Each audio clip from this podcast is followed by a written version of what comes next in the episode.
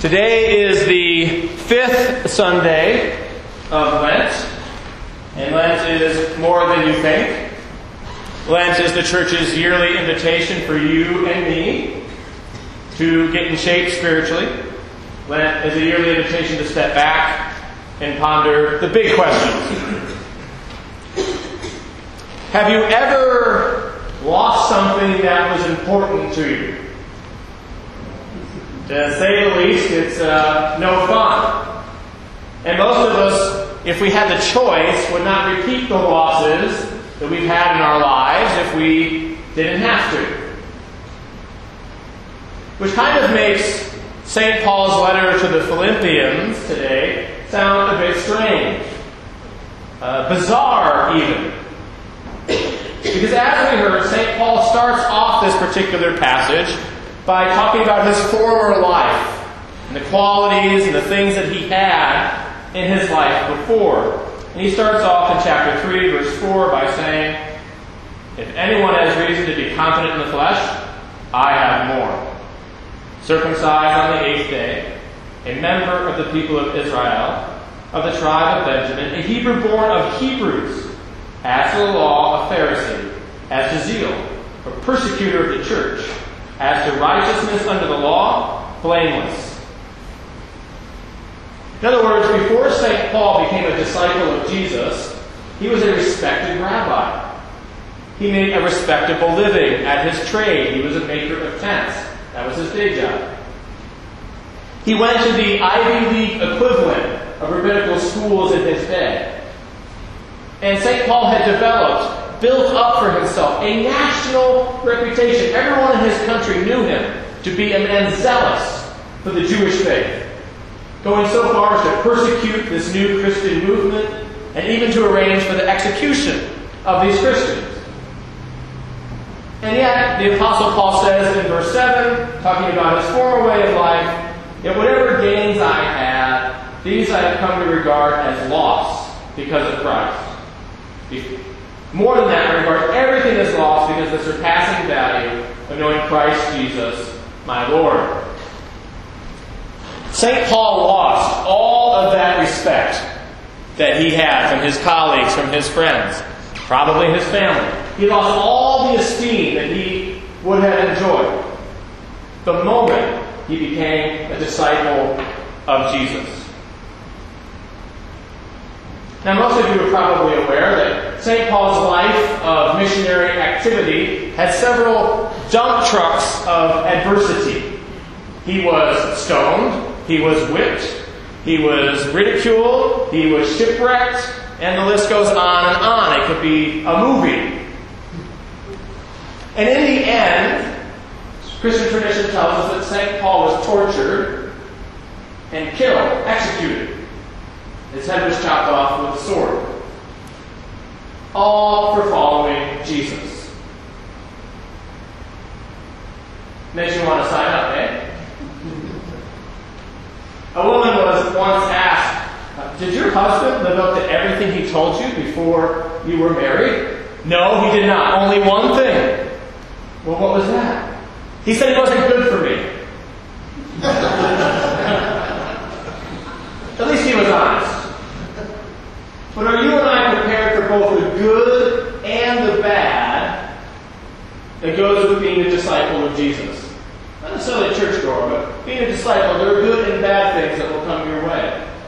And actually, millions of people, many of them very lovely people, have said no to Jesus over the centuries because they did not want to deal with the costs associated with discipleship. Maybe they were willing to do the church going thing, but they weren't willing to be disciples because they did not want to deal with the costs of discipleship.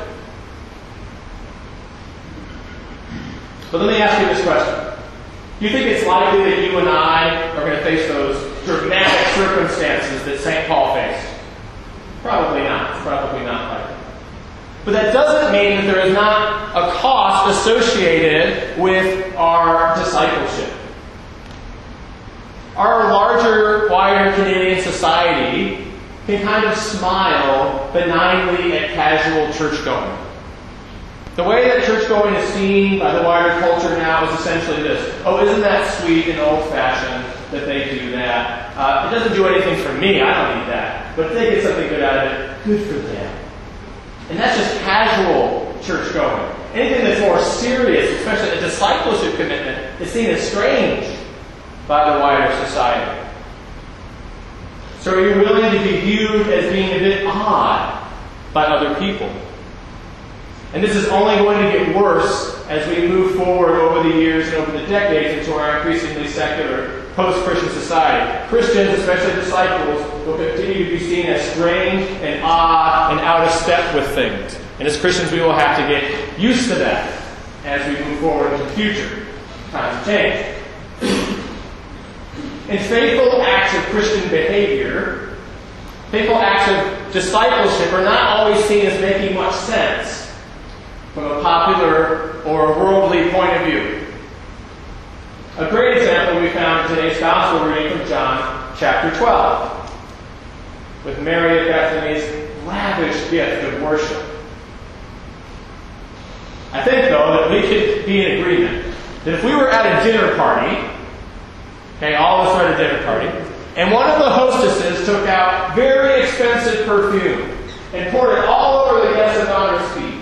And then she got down on her knees and took her long, sensuous hair and started wiping the honored feet guest. Do we agree we'd all be comfortable? And just for kicks, let's say the honored guest was the bishop. That was kind of the effect that it would have had back then. This is Jesus.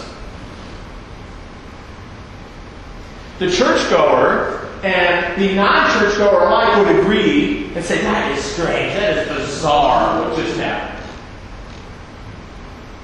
But from the perspective of discipleship, the discipleship lenses, what Mary Bethany did was priceless. It was beautiful. And for over 2,000 years, Christians have told the story of what Mary of Bethany did, so that what she did for our Lord would not be forgotten. What are you willing to do for our Lord? What price are you willing to pay? What cost are you willing to endure? When we think about St. George's and the wider parish and efforts to renew and revive, a price will have to be paid for that to happen.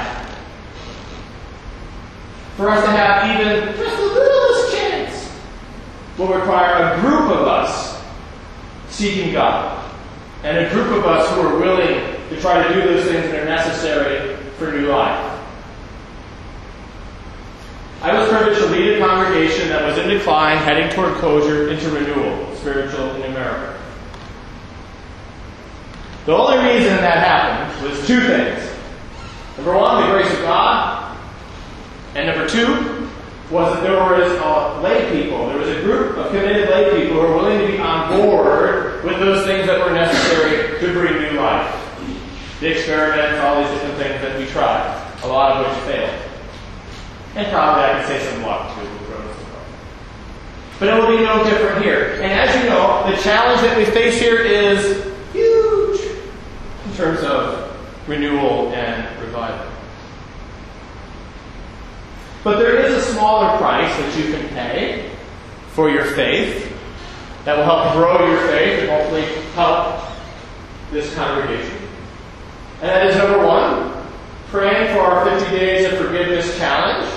Praying that God will use it. Someone may see just a poster and say, you know what, I'm going to pick up the phone and call that person I haven't talked to in so long.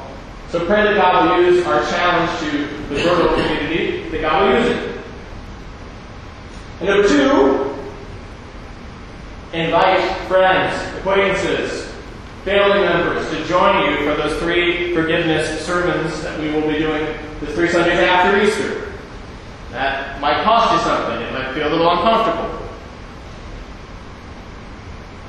But don't be like that American guy from the Midwest who loved his wife so much he nearly told her. That was a joke, thank you uh, to people who laughed. Don't tell people that you love God and you're committed to this congregation by inviting them to the series. Don't love so much that you almost say something. No, say something. Do the invite. Disciples pay a cost. Churchgoers, not necessarily. So repeat after me, disciples pay a cost. Disciples pay a cost. We're still awake. Good. Disciples pay a cost by accepting Jesus as their Lord and Savior. Disciples pay a cost because they are following God to the promised land in their daily lives. Disciples pay a cost because they fess up that they committed sins and they're not perfect and they seek to repent of them. Disciples pay a cost by seeking to love God and their neighbor outside this building, when they're not here, when they're out in the field, when they're at the cafe, when they're with their families. Disciples pay a cost by committing themselves to the six marks discipleship. Some of you might know them by now. Worship weekly, pray daily, read the Bible daily, serve at your local congregation and beyond, willing with others, and build spiritual friendships, and give generously. Now, there's a cost. There's a big cost associated with all of those things that I just said. Is it worth it? Have to talk to the saints. You have to talk to those who've gone before us. But I will allow St. Paul to answer that question for us. Philippians chapter 3, verse 7. Yet whatever gains I have, these I have come to regard as loss because of Christ.